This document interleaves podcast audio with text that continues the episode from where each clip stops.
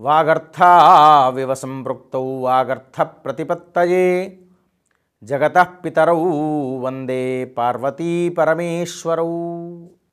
మాఘస్నానంలో భాగంగా మనం మాఘమాసంలో ద్వాదశికి చేరుకున్నాం.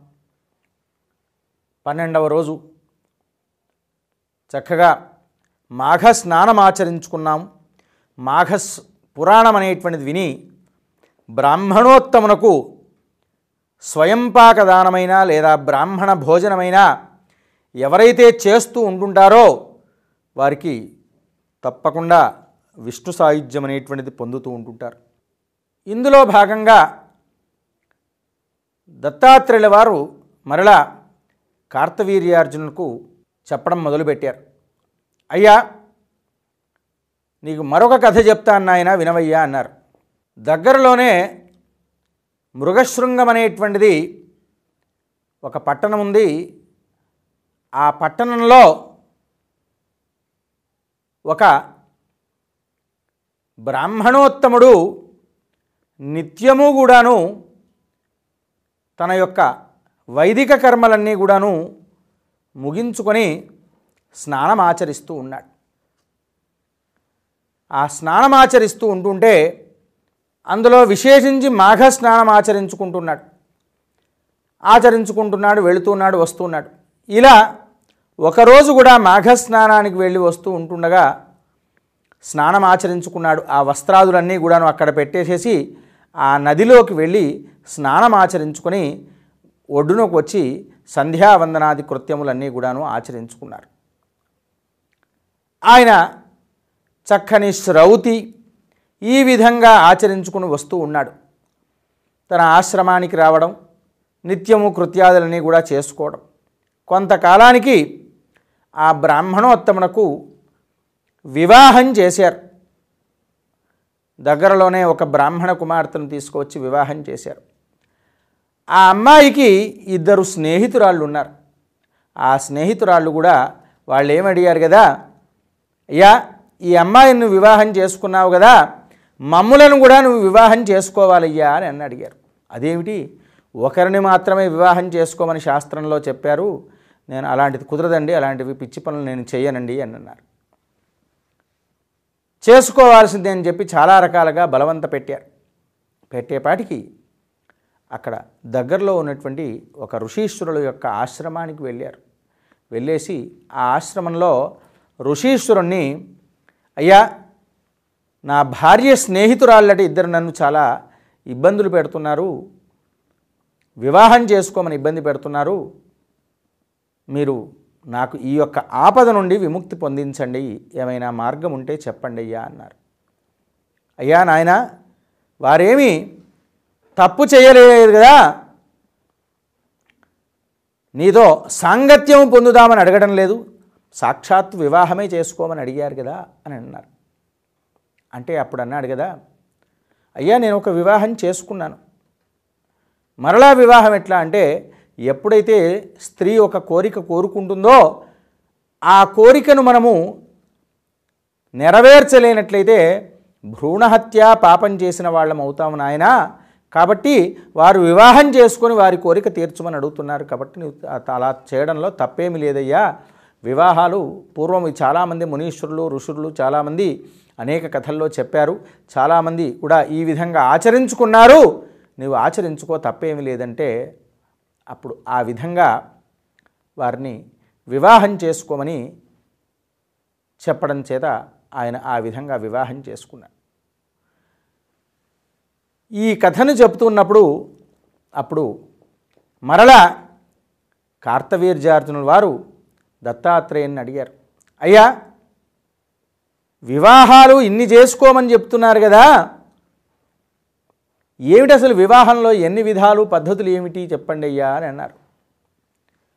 అంటే ఎనిమిది విధాల పద్ధతులయ్యా బ్రాహ్మ్య వివాహమని ఆర్ష వివాహమని అలాగే కన్యాశుల్కమని పైశాచిక వివాహమని.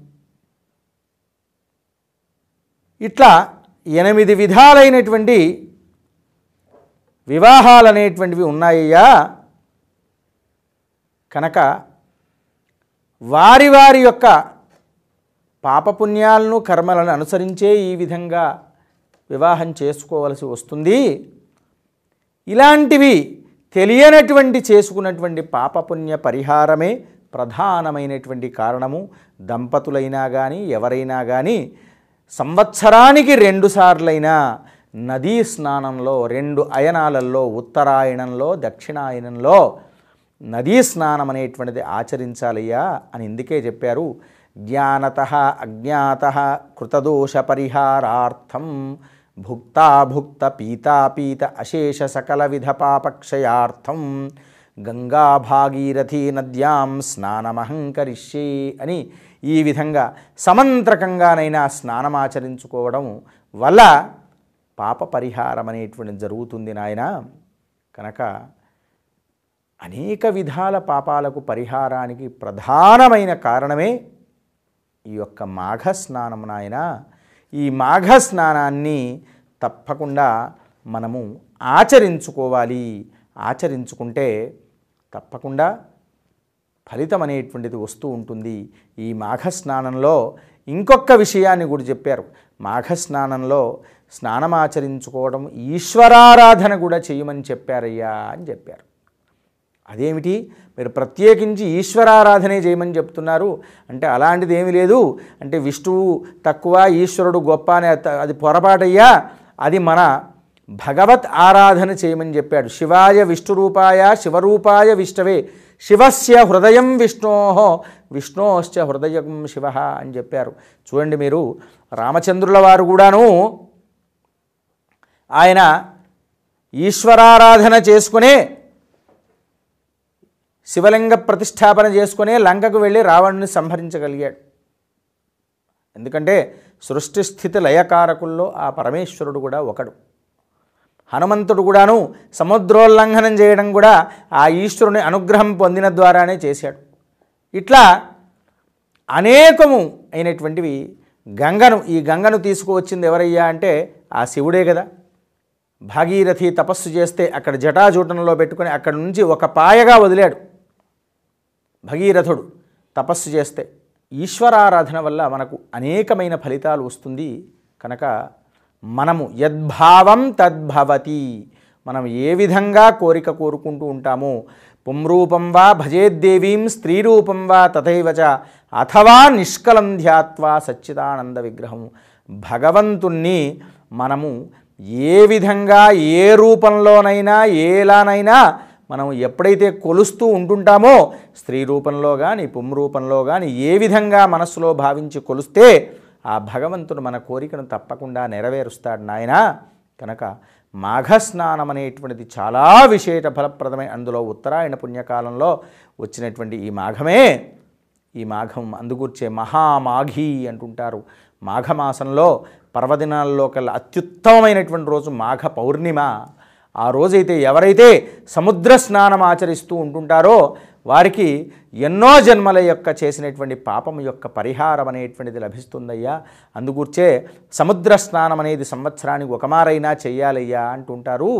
కనుక ఇలాంటివన్నీ నువ్వు ఆచరించుకో ఆచరించుకోవడం వల్ల నీకు ఒక్క మనసులో కోరిక ఉంది కదా. ఉత్తమోత్తమమైనటువంటి జన్మనెత్తాలి అనేటువంటిది. అలాంటివన్నీ కూడా నీ కోరిక నెరవేరుతుందియా ఈ మాఘ స్నానం వల్ల అని చెప్పాడు. సరే అని చెప్పేసి అప్పుడు ఆ రోజు సెలవు తీసుకున్నారు. स्वस्ति प्रजाभ्य परिपालयन्तां न्यायेन मार्गेण महिं महिषाः शुभमस्तु निोका लोकाः समस्ताः सुखिनो भवन्तु।